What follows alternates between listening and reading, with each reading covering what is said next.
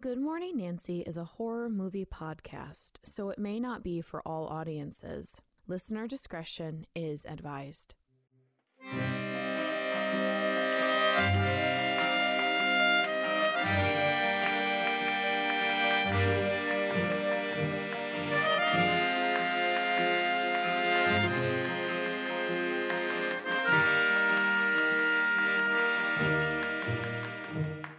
Good morning, Nancy. My name is Gracie. And I'm Abby. And if you're new to the show, welcome. This is season 8, episode 10, and we are so excited for you to join us. Gracie and I have been friends since forever, and we love talking about our favorite horror movies together and with you. All while drinking a nice cup of coffee. Today we'll be discussing the 2019 psychological horror film The Lighthouse. It was written by Robert and Max Eggers and directed by Robert Eggers. It stars Robert Pattinson, Willem Dafoe, and Valeriia Karaman. We are not shy about spoilers, so if you haven't seen this film, we highly suggest that you pause this episode and watch it. Are you still here? Okay, then let's get this morning started. Uh, so okay, before we get started, really, da da da, uh, I want to once again welcome a very good friend of the podcast and one of my best friends, Kate motherfucking Scully. Say hi, Kate. Hi, everybody. Yay! so, if y'all aren't aware, Kate joined the show back in February to help me do the episode on Alice Lowe's film Prevenge. We asked Kate to join us again for this episode because, like us, she has a lot to say about this film.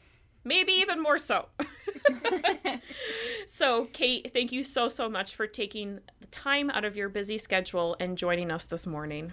Thanks for having me back. This is one's kind of a personal favorite, and I cannot wait to talk about it with you. Yes. Okay. So, as you all probably can tell, or maybe not, which is great, uh, but if you can, our audio is a little bit different uh, because all three of us are on a single track. So, if you hear some background noise or if our audio is just a little bit off, that's why. You'll be fine. we'll be fine.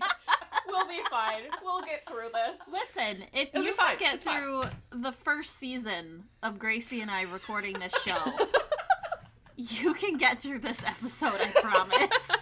White knuckle it, folks. White knuckle it. okay, so let's get into the behind the scenes and production for this film. So, after the success of his debut film, The Vivitch, Robert Eggers' brother, Max Eggers, decided to make a film version of Edgar Allan Poe's unfinished last work, unofficially titled The Lighthouse, in which a man of noble birth and his dog Neptune tend to a lighthouse, but the man starts to hear strange noises and thinks that maybe the lighthouse isn't so sturdy. And that's it. That's basically all Poe wrote, which is unfortunate because it sounds like it was on its way to being a real creeper. Ugh. oh, oh my god. I know. So Robert and Max got to work on the script together, and as y'all know, the result is nothing like Poe's story. Instead, it is loosely based on a story on a story that is actually true, and it's about two wickies named Thomas. Oh. According to Rosie Fletcher, quote, the story goes that the older Thomas died, but the younger Thomas didn't want to throw his body into the sea for fear of being accused of murder. So instead, he fashioned a coffin for his former colleague and lashed it outside. But rough weather tore the coffin apart, and the younger man could supposedly see from his window the corpse's arm moving in the wind in a fashion which looked as if the rotting body was beckoning to him. Oh. I know. So by the time young Thomas was relieved of duty, he'd been driven quite mad by it all. It's known as the Smalls Lighthouse Tragedy and led to reform in policy that meant lighthouses subsequently had to be tended by teams of three. And of course, it's a cool idea for a film. Unquote. Uh, and so Eggers actually said, I thought that the fact that they're both named Thomas was interesting, and that I could make a cool two hander about identity that can devolve into something obscure because of that. Uh, and Eggers also based the two characters on the Greek gods Proteus and Prometheus, and we'll talk more about that later. Eggers also admitted that he was heavily influenced by the work of Carl Jung. Again, we'll get into this later. According to David Fear, which is what a great name. According to David Fear Oh. for Rolling Stone, uh, David said, quote, the literature of Maine-based writer Sarah Orne Jewett served as a significant point of reference for the dialects used in the lighthouse. Maritime and surre- sur- surrealistic elements from the works of Samuel Taylor Coleridge, Herman Melville, and Robert Louis Stevenson also informed the writing of the film. Unquote. In February of 2018, it was announced that Willem Dafoe had been cast in the film after he had emailed Eggers expressing his admiration for the Vavitch. Later that month, Robert Pattinson also joined the cast. And according to the Wikipedia page dedicated to the film, quote, from the beginning, Eggers wanted to shoot the film in black and white and a narrow vintage aspect ratio. He also wanted to shoot the film on 35 millimeter film with an orthochromatic aesthetic that evokes 19th century photography. In an interview with the LA Times, cinematographer Jarin Blaschke, I think is how you say their last name, said, quote, "The idea of widescreen only came about in the 1950s. We wanted to take people back further than that." Unquote. Okay, so apparently one of the most difficult parts of making this film was the seagulls. It's always the animals. It's always the animals. every time. So, according to Bill Desowitz, quote, the final oddity was tracking down trained seagulls for some creepy scenes. But training seagulls had been outlawed in North America and Europe. you better not be training those seagulls. you better crack don't. down on that. Yeah. So we were in a bit of a panic. Productions production designer Craig Lathrop said, "It turns out there's a guy in England with five seagulls who were grandfathered in before the laws changed." It's a family business. So So we shot everything on Cape Forchu and we used a puppet stand-in for the actors to interact with on location. It's the murder part. Oh, I'm sure. now there are only four seagulls.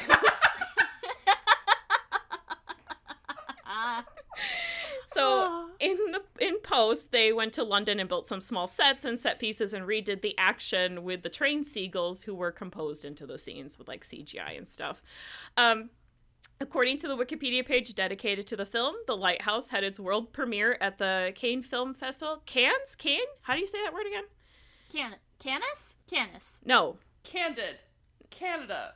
I Can. don't know. Can. I think it's can. I think it's can too. God damn it. Okay. Damn Americans. Can, can, can, can. I'm can. like Canis. Can. Okay. It's Canis. you were so you were so sure. okay. The Lighthouse had its world premiere at the Cannes Film Festival in the director's Fortnight section on May 19th, 2019. It was also screened at the Toronto International Film Festival and the Atlantic Film Festival in September 2019. The film was distributed by A24 in North America and by Focus Features internationally, and it was released on October 18th, 2019. On only a budget of 4 million, The Lighthouse was an indie success and made 18.2 million worldwide. Nice. Ooh. Though many don't consider the film horror, it is undeniably unsettling. According to Sidney Long, quote, Unlike The Witch, which harnessed dramatic irony by revealing that the witch was real long before any characters knew otherwise, The Lighthouse purposefully keeps its straightforward story shrouded in mystery. Although the characters are surrounded by endless swa- swaths of sea, they are crammed together into their claustrophobic cabin, every corner of which hides another secret or ominous shadow. The use of light and imagery is hauntingly stellar in its ability to both reveal and conceal, adding another brick to the narrative while ripping another hole through the characters' psyches. Unquote. And according to Matt Taylor, the lighthouse feels something like a dream. It establishes its own rules quickly and quietly, never announcing its own interior logic, but moving through it with such authority that you can follow along as if you made up the universe yourself. Its dialogue, meticulously constructed by screenwriters Max and Robert Eggers from historical documents dating back to the 19th century, doesn't always make sense, but the film is somehow easy to follow. You don't need to hear every word because the emotion behind the langu- language is so easily felt. And its sudden bursts of violence, sometimes tied into bizarrely erotic imagery, is enough to make you jolt up in a cold sweat. Unquote. Ooh, so with that mm, said, Abby, would you please remind us all of the plot? Yeah. In the 19th century, young Ephraim Winslow takes a job caring for a lighthouse as a wickie, along with his cantankerous mate, an old man named Thomas Wake. Wake is very demanding and sometimes difficult to get along with, making Ephraim's days long and tedious. He must do as he's told daily, and his chores include emptying chamber pots, painting the lighthouse, and doing other laborious duties. Wake denies Ephraim access to the light room within the lighthouse, and Ephraim becomes bitter about his territorial nature of the lighthouse. One night, Ephraim sees Wake sneak into the top of the lighthouse and take off all his clothes, basking naked in the light. As the days wear on, Ephraim begins to hallucinate about sea creatures and finds a ceramic mermaid that he uses to masturbate to as he seems to slip into madness. He follows Wake's orders and is forced to listen to his old sailor yarns, and he warns Ephraim to beware of killing or harming the gulls on the island, as they contain the souls of dead sailors. He learns one night as the pair are dining together that the last wickie sent to the lighthouse to help Wake lost his mind and died. Ephraim then admits to Wake that he was a timberman from Canada and came to the lighthouse for a new trade and a fresh start. As the days press on and Ephraim's contract comes to its end, the pair wait for his relief to arrive. He discovers a dead gull in the cistern. He is then attacked by a one eyed gull and kills it out of frustration, ignoring Wake's warnings about the bad luck to follow. After, a violent storm rocks the island, making it impossible for Ephraim's relief to reach them. The two Wickies spend that night getting drunk. Ephraim awakens the next morning to fulfill his chamber pot duty, and as he empties the pot, he discovers a body washed up on the shore that turns out to be a mermaid.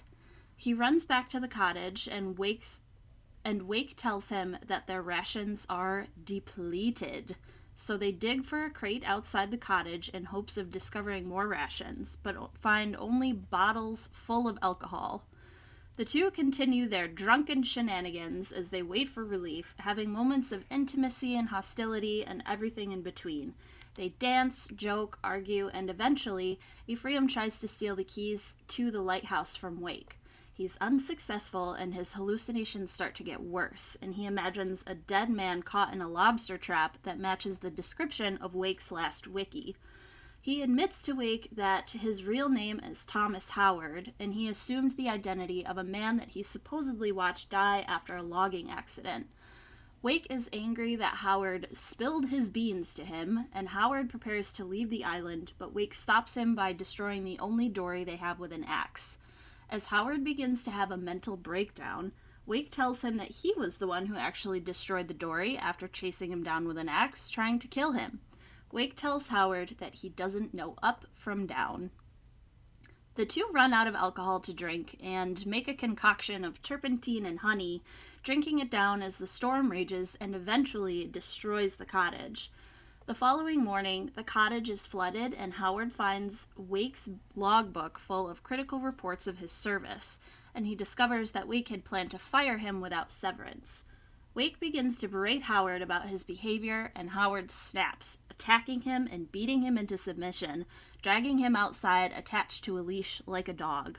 He prepares to bury him alive, and as he does so, Wake curses him to a Promethean fate. Howard finally gets his hands on the key to the lighthouse, but he's stopped by Wake, who appears after freeing himself and strikes him with an axe. However, Howard is able to disarm and kill him before ascending to the lantern room. As he sees the light, he begins to violently scream and falls down the lighthouse steps. A while later, we see Howard laying on the rocks of the island coast, being ripped apart and eaten by seagulls who have disemboweled him. Oh. yeah. Thank you, Abby, for that lovely plot summary. Oh, you're welcome. Okay, so let's talk about the Bechdel test. It doesn't pass because there's only one woman in this, and she doesn't speak anyway. So boo hiss. Ugh.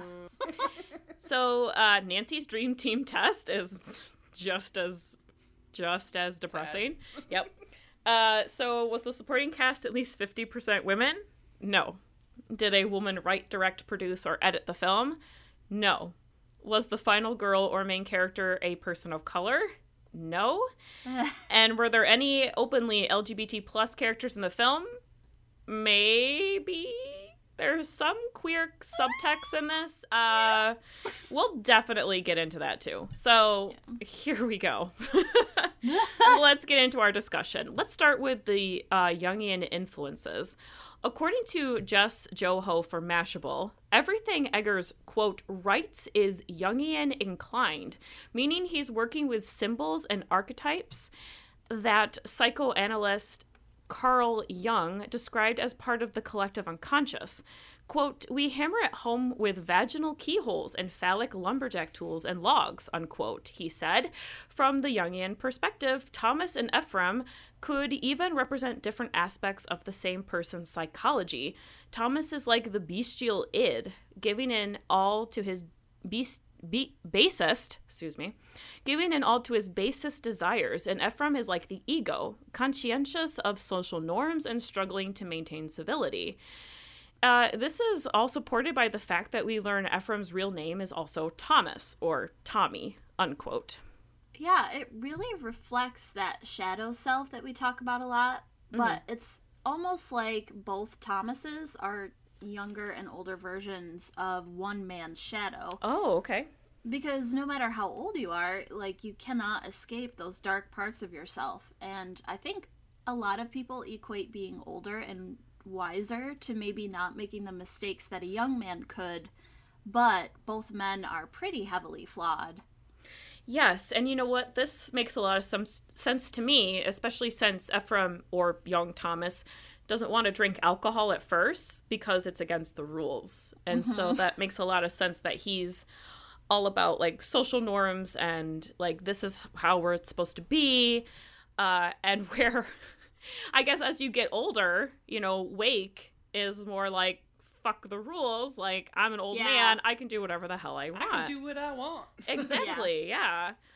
According to Richard Newby, uh, they said, quote, there's something to be said about the power of a name. Dafoe's Thomas Wake, whose last name is also a term for disturbed water, has a mysterious background that changes over the course of the film. And as Ephraim steadily sinks further into madness and alcoholic stupor, the two become increasingly similar, caught in a literal dance that sees them locking arms and dancing round and round. There is the possibility that Wake is Ephraim's own dark reflection, the worst elements of himself, and his own self doubts about his moral rightness given form. Unquote. And, you know, this was actually my takeaway from the film when I first saw it in theaters. And I'm sort of still on this train of them being possibly the same person. Yes, I agree. Like I thought that as well, especially after Wake says to Howard that um he was the one chasing after him with an axe. Yes, and that that was it. That was my key Yep. too. and that you know he was the one who destroyed the dory. It's like an old man looking back on his younger self, pointing out his flaws and mistakes. Yes, that is so true. Ross McIndoe says about Jung and the Lighthouse, quote, According to Jung's understanding of human nature, the mild-mannered Winslow could represent the civilized, socialized higher part of the mind, while Wake embodies the wild animal nature that lies beneath. One of Jung's major concerns was the unconscious, the shadowy part of ourselves that even we do not fully recognize or understand. He often referred to this other side of ourselves as the haha shadow. Yeah. The two Toms often mirror one another, especially as their higher functions weaken and they become more driven by hunger, greed, anger, lust, and fear. Ultimately, Wake even suggests that their tale is taken is their tale is taking place entirely in Winslow's imagination, a psychological journey in which everything is merely symbolic. Perhaps this is what Winslow realizes when he stares into the beacon at the end. Unquote. Yes. Also, I want to point out too, psychosexually speaking, I find it interesting that the innuendos in this film are a combination of human sexuality and the sea. Mm. Um, kind of like how Wake treats the lighthouse like his lover, while Ephraim is tempted by a mermaid, a literal fish human. Mm. They are erotically attached to the sea and their duties because their entire lives revolve around it. They cannot escape it, and it almost becomes an obsession. Which brings us to our next topic homoeroticism in the lighthouse. oh, so according to Jess Joho, if anything can be said to be obvious about the movie, it's the undeniable and mounting homoerotic tension between Thomas and I think I said his name wrong earlier. Is it Ephra- Ephraim? I am just weird about pronouncing names. okay, well, Thomas and Eph- Ephraim. I'm going to Yeah. try to say it right this time. Okay. Uh, actually, homoeroticism is embedded into the symbol of the lighthouse itself, too. It was pretty explicit in the script. The script said that the lighthouse looked like an erect penis. Robert Pattinson, yeah, Robert Pattinson said this in a Huffington Post interview. Yeah. Uh, Eggers expanded on that to say that the queer subtext was always at the heart of the movie's central relationship, but that the whole thing is about power dynamics. So it is about Willem pushing, pushing, pushing, pushing, pushing. And there's pent up anger and pent up erotic energy and pent up smells, like all the farting. uh, the thoughts. The spots. I mean, I this movie is about a married couple during quarantine. Oh, absolutely. yes. Hundred Holy and ten cats. percent. Yeah. this is exactly what this film is about. Um, Yes. so there's pent up smells, right? Okay. Well, where is the breaking point? That's what The Eggers. smells. The smells. the are smells- the breaking point. The smells are the breaking point. Uh, but the two sexuality, Eggers said, isn't a binary gay versus not gay. It's less about exploring human sexuality or sexual orientation and more about the questions that those homoerotic sexual overtones represent from a broader Freudian perspective. Uh, and according to Matthew Jacobs, we see Ephraim furiously masturbating at night, sometimes fondling a small mermaid figurine. But his fantasies about female sea spirits are intercut with images of a blonde male lumberjack, which I think is the gentleman that he kills. Uh, after one orgasm ends in tears, it's clear that the mermaid lumberjack combo makes him feel, well, something. Maybe Ephraim is bisexual. Maybe the mermaid doll is a displacement of his lust for Thomas and the lumberjack. Maybe he's simply envious of Thomas. Maybe it's something else entirely. Unquote. You know, I feel like that was totally done on purpose, though. Like, the mermaid represents a female that is totally, like, unattainable and unnatural for him to be attracted to. Oh my god. Like, That is I. such a great observation. yeah. Well, I really do think that Ephraim is meant to be gay. Like, mm. he. He never really speaks of having a woman in his life. He only ever speaks about another man. and maybe he was attracted to him and he was so afraid of his sexuality that he thought, you know, it's better to let him die than for me to not be able to have him or to be judged for wanting him. Mm. this film's theme revolves so primarily around identity, and that being the case, sexuality is tied so tightly in with that.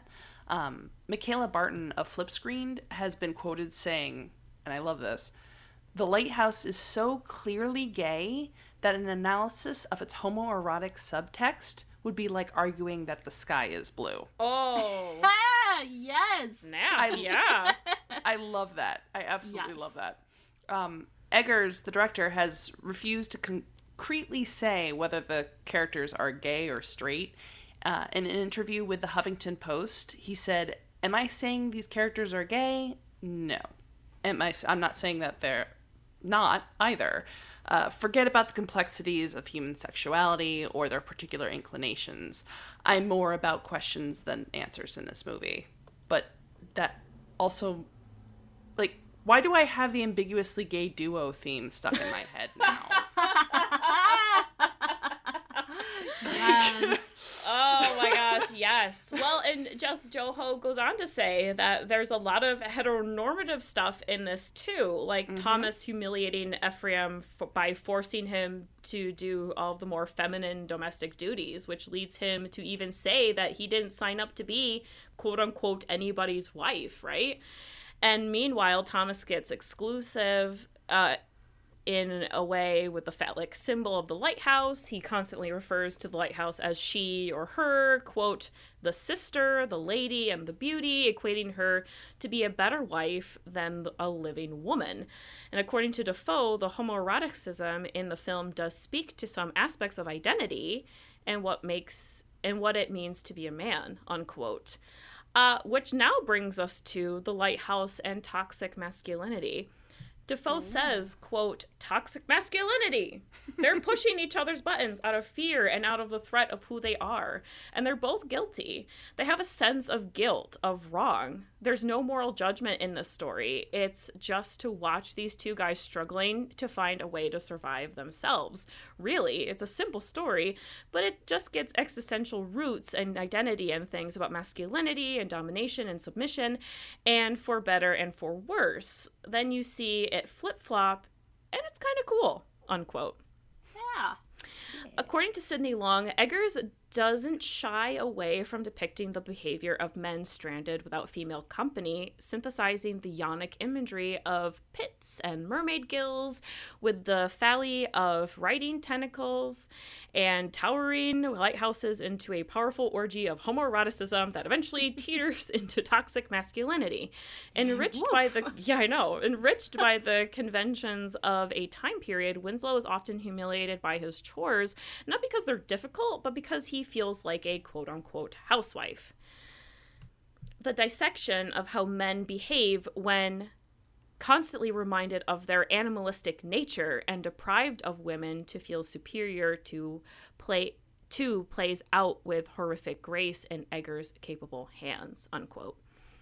Ooh, yeah. I mean, the imagery itself is very telling. When we see that montage of like the sea creatures and the stabbing motion and stuff like that, um, it's pulsing with this sexual energy that has nowhere to go. So it's turned inward and on each other. And there's kind of an Im- imbalance to the film because the men, especially Ephraim, has no one to relate to in a way that makes him feel comfortable.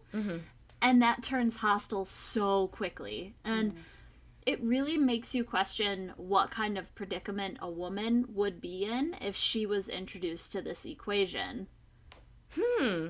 like, how different would their behavior be, and how different would this movie be if there was actually, like, a real woman who was a or part if of they were story. both women instead of men too. Yes. Right. Yeah. That's so true. You know, I was uh, talking to my husband Luke about this, and Luke was saying how um, this was a very good film representing what men are like Yep. Yep. My husband said with the exact same other thing. men. Like just power farting in everyone's faces and not talking and arguing over nothing. and arguing over nothing, talking about nothing. You know, he'll be like, "Oh, like you had you talked with your friends, like how are your friends doing?" I was like, "We're doing good. We talked about this and this and this and this and this and this this this and this and this and this." And he's like, "Oh, wow." And I was like, "What? Like guys, your guy friends, you you don't talk like that to each other?" And he's like, "No, we just kind of sit around." Right. But I thought that was so interesting. It's like, yeah, like that's so true. This film would have been completely different if a woman was in it was there or if they were both women. Absolutely. It would have been yeah, a completely different film. I love that. Uh, I want to end this topic with a quote from Matthew Jacobs who says, quote, every issue that arises when sharing a confined space, bottled up emotions, chores, boredom, meals, hormones, flatulence, turns into a power struggle, unquote. God, it sounds like Kyle describing the army. No, that is exactly yes. Yep. Yeah. That's what it is. yep. Okay, so let's get into our next topic, which our dear friend Kate here is much more knowledgeable about than we are. Uh, let's talk about the lighthouse and modern myth. So, it's fair to say that this film is like a mythology nerd's dream. There's lots of rich symbolism and representation to classic literature and myth and legend. And I just, I felt like a visual glutton taking it all in. I was just nerding out in the theater. It was great. Yes. Um, so Prometheus is frequently and prominently referenced throughout the film. Um, Good Morning Nancy has actually talked about Prometheus before in the episode on the film Prometheus. Imagine that. oh, thanks for promoting another episode. Yay, wow, gotta listen to them all. yes, just like Pokemon. Gotta listen to them all. Oh my god, are you guys dads actually? Like, Oh. Maybe. um, so, for those that don't know, in the super duper oversimplified version, um, Prometheus was a titan in Greek mythology who stole fire from the gods, representing life and prosperity and knowledge, and gave it to humanity because humans can't do anything for themselves and them. Um, They're and he useless was- piles of they're- garbage. They were so pathetic. He's like, okay, this is just sad, and just gave them fire. Um, and, and Zeus was really pissed about this, so he bound Prometheus to a rock where every day an eagle would come and eat his liver. Um, but each night it would grow back and heal just to be eaten again the next day, which is such a dick move. Just, Oh. just typical. Um, so in ancient Greece, coincidentally, liver was often thought to be the seat of human emotions for reasons I guess I don't know why. oh my Um, god, so crazy because they drink themselves into oblivion. Yes, I was just about to say that. Their livers Yep. are shot to hell in this film. yeah. Oh, Interesting. Hmm. Yes. So the lighthouse itself could be seen as representing that fire and life and knowledge. And over the course of the film, Wake guards the tower from Winslow and the enlightenment that it holds. Winslow covets this and does everything he can to get to that spiraling peak and experience the light for himself. But after his exposure to it, we see Winslow fall from the spire and end up sprawled naked on the rocks below the lighthouse with his bowels being eaten by birds. Symbolism! and his punishment essentially for life uh, for light and life is his own demise. And opposite to Winslow's Prometheus is Wake's Proteus. Now, Proteus was called the Old Man of the Sea by the poet Homer, and he was a prophetic uh, sea god of oceans and river bodies, representing the ever changing nature and movement of water. Uh, he was a shapeshifter, a trickster, and a curmudgeon who refused to share his knowledge with anyone but those who could catch him. Basically, just lived his best life. Um, wow, that is that is definitely Wake. Yeah, that's my retirement plan, just to be like a curmudgeon who refuses to share knowledge with anyone except for those Heck, who can catch me. so. yes. Yeah, good, Just good to be just to be an old woman of the sea. Oh, absolutely. Living in a lighthouse, it's, it's the dream. Um, God. so Wait, So- wait, wait, and you're in the water, and Yeah, a boat yeah. comes by. And Yeah. they're like, "Ooh, look, a mer lady," and you just stick a middle, uh, just me. a middle finger comes out of the water, and you're like, just come on, out. bye, and you swim away. Bye. Just flip him the double bird and sink back in. It's, it's great. it's the dream, Yes. Gracie. It's the dream. Oh, Luckily, I'm in Maine, so I can make this happen. Yes. Um, yes. Um, so as as uh, Vinny Manscu- or Mancuso of the Collider points out, this is an interesting play between one figure of giving um, and one figure of hoarding. So it's the give and take. Prometheus pursues knowledge while Proteus keeps it for himself as, and I quote, a prickly old shithead, unquote. um, yes. uh, director Eggers said in an interview with Vox, we realized, well, Prometheus and Proteus never got to hang out in any Greek myths before, but that seems to be kind of what's happening here. So you have two ancients in an enclosed space duking it out over the flame of knowledge. Go! It's just, it's great. Oh my gosh! Oh ding my ding! God. and you know, I just thought of this. Um, like the one-eyed seagull. Could that be Odin? The one-eyed Norse god? Like I had, I actually had to look up what Odin represents, and he re- apparently represents wisdom, death, and frenzy. Yes. The myth goes that Odin uh, took his own eye and even hung himself from the world tree in order to see everything that happens in the world, to gain the ultimate wisdom. So, again, it's that representation. All comes back to the pursuit of knowledge of what is and was and will be, but at significant cost to oneself. Sweet. That is amazing. Um, I just wanted to quickly mention some Lovecraftian influences, which my friend Ben recently tweeted. Uh, Ben is the host. Uh, he and his wife host a podcast called Last Year's Horror. I was a guest on it not too long ago. Um, but he tweeted recently how he doesn't like the term Lovecraftian, and because Lovecraft was a racist asshole. Um, yes. and I forgot off the top of my head. I can't even remember what he said it should be called, but it's like maybe cosmic horror. I guess is what it really should be called. Cthulhian? Oh, I like sure, that. yeah, cosmic horror, Cthulhian horror. Uh, Yeah. But Richard Newby said that there's a possibility that Wake is something much more ancient. An eldritch horror befitting the stories of H.P. racist asshole Lovecraft's tentacled, tentacled elder things. Like perhaps Wake is simultaneously all of these beings, the ultimate form of judgment in the purgatory Ephraim finds himself in, while Thomasin, who's from The Witch, feels herself torn between puritanical equivalences of God and the devil, with the former seeming far like a far harsher figure. Ephraim is at the mercy of an entire pantheon of gods and demons. Unquote. Ooh, I And- love that. Yeah, and a lot about what cosmic horror talks about is the uh the knowledge, right, of of being confronted with who you really are and where you really come from.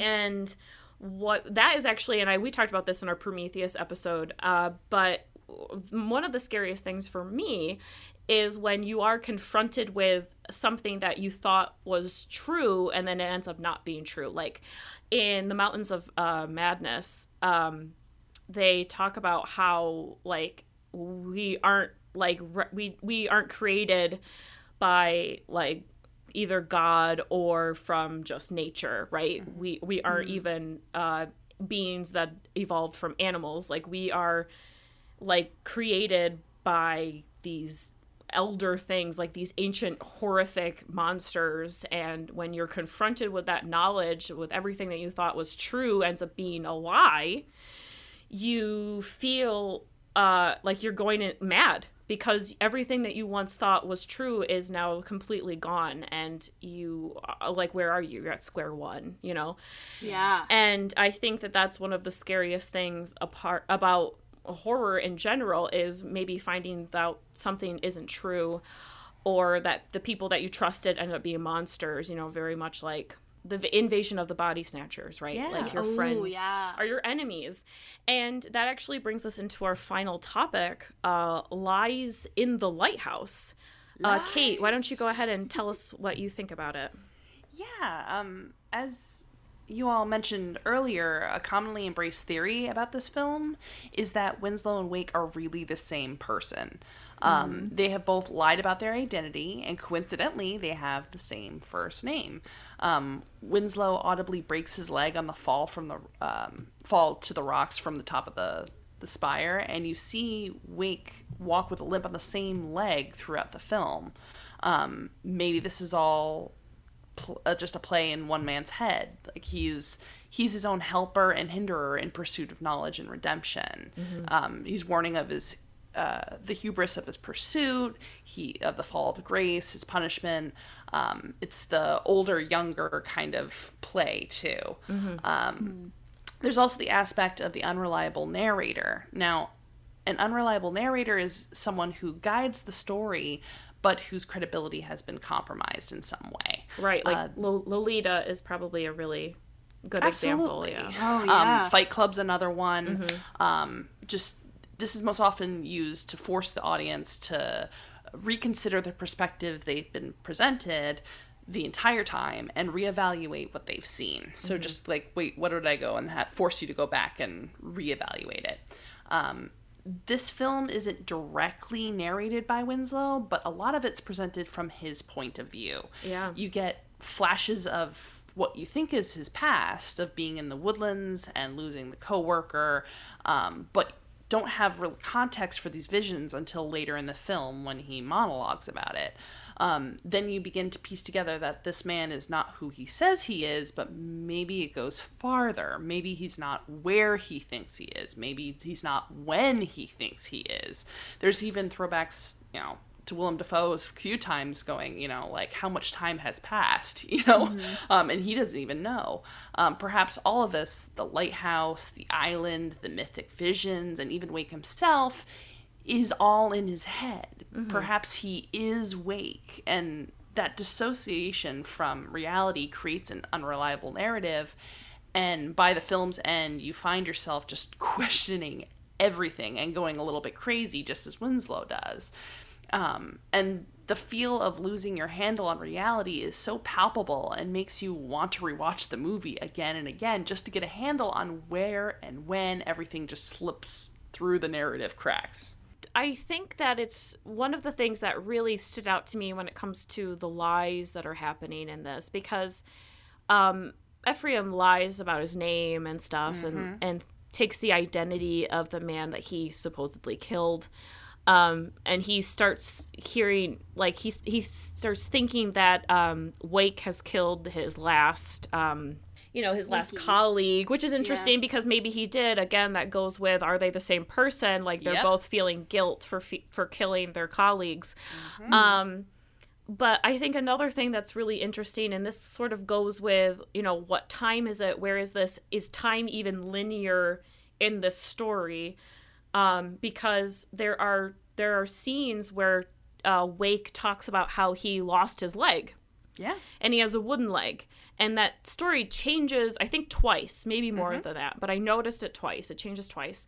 And then there's the scene where they're dancing and Wake is moving, like he's like doing like a jig and he's mm-hmm. moving his his leg that's supposed to be yeah. wooden and that's supposed to be like straight that he's a limp with.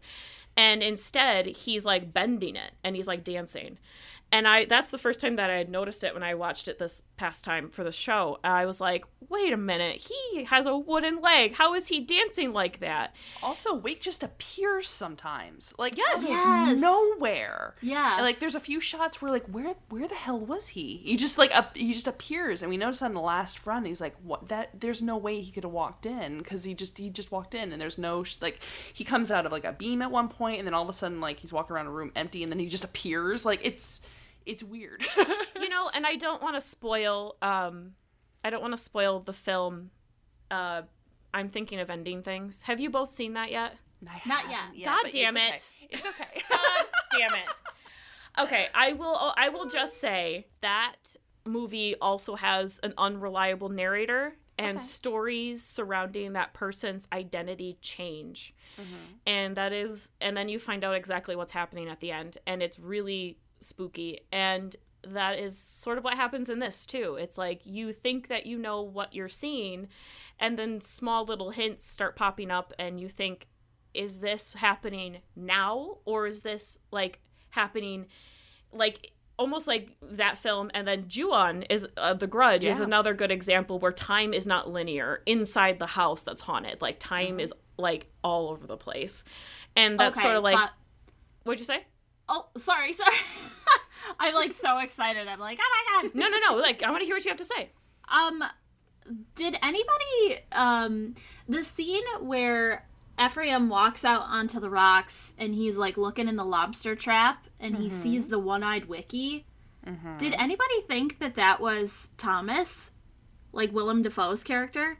Because it no. looked like him to me. You know, I didn't. I oh. always thought that that was the colleague that he killed, but it could easily be. well, because I, it could I'm be thinking, him. Like, did Thomas kill his wickie and assume the identity of that man? Oh my lord! Something like that, and then or is got, it just like, a projection? Is it just a projection? Right. Like, is it the same? Thing? Because again, like we said earlier, it's you know the same coworker died and they feel guilty about it and like is it is it just one coworker? Is it even real? Is this all projection? Is it like oh my god? Well, Go you got crazy. like the one-eyed wickie that dies, and then you got the one-eyed gull Mm-hmm. on the island that Ephraim ends up killing anyway. So It's then true. you've got like Thomas's guilt about that and being like, oh geez, like he already died once. Now Is it terrible that the part where he killed the gull, I couldn't stop laughing? Okay. Oh oh my god. I, I was like, I think he's dead. I think he's dead. I lost my shit. We That's laughed what we so- call overkill. Seriously, it's like, dude, dude, dude. Okay, it's yeah, like you said. Yeah, okay, it's dead. Oh, stop. Oh my god. The curse, the curse, the curse. The curse. As soon as I he did it, I was like, well, they're fucked. Oh my Oh. lord. Hey, listeners, if you think you know what's happening in this film, please let us know. Uh if you think you know what's happening, you're wrong. yeah. well, if you know what year it is, please write to us. I good morning nancy at gmail.com oh my goodness. Okay well that's the end of the episode but before we get into the finality let's talk about some good things that have happened lately. Let's talk about some sugar cubes in our coffee. Uh abby why don't you go first? Oh, thanks. because well yeah i'm i should have you go last because yours is pretty epic. I know. Sorry, guys. but you go first because it's very exciting Um. Well, my uh boyfriend and I got engaged this past week. Yes, yes. Uh, it was really cute and very mushy and gross and romantic. yeah Um, and I love the ring. It's exactly what I had pictured, and Kyle did a great job with the proposal. So I'm Oh, very happy. Wonderful. very excited. Yes. Yay! So happy, so happy. Thanks.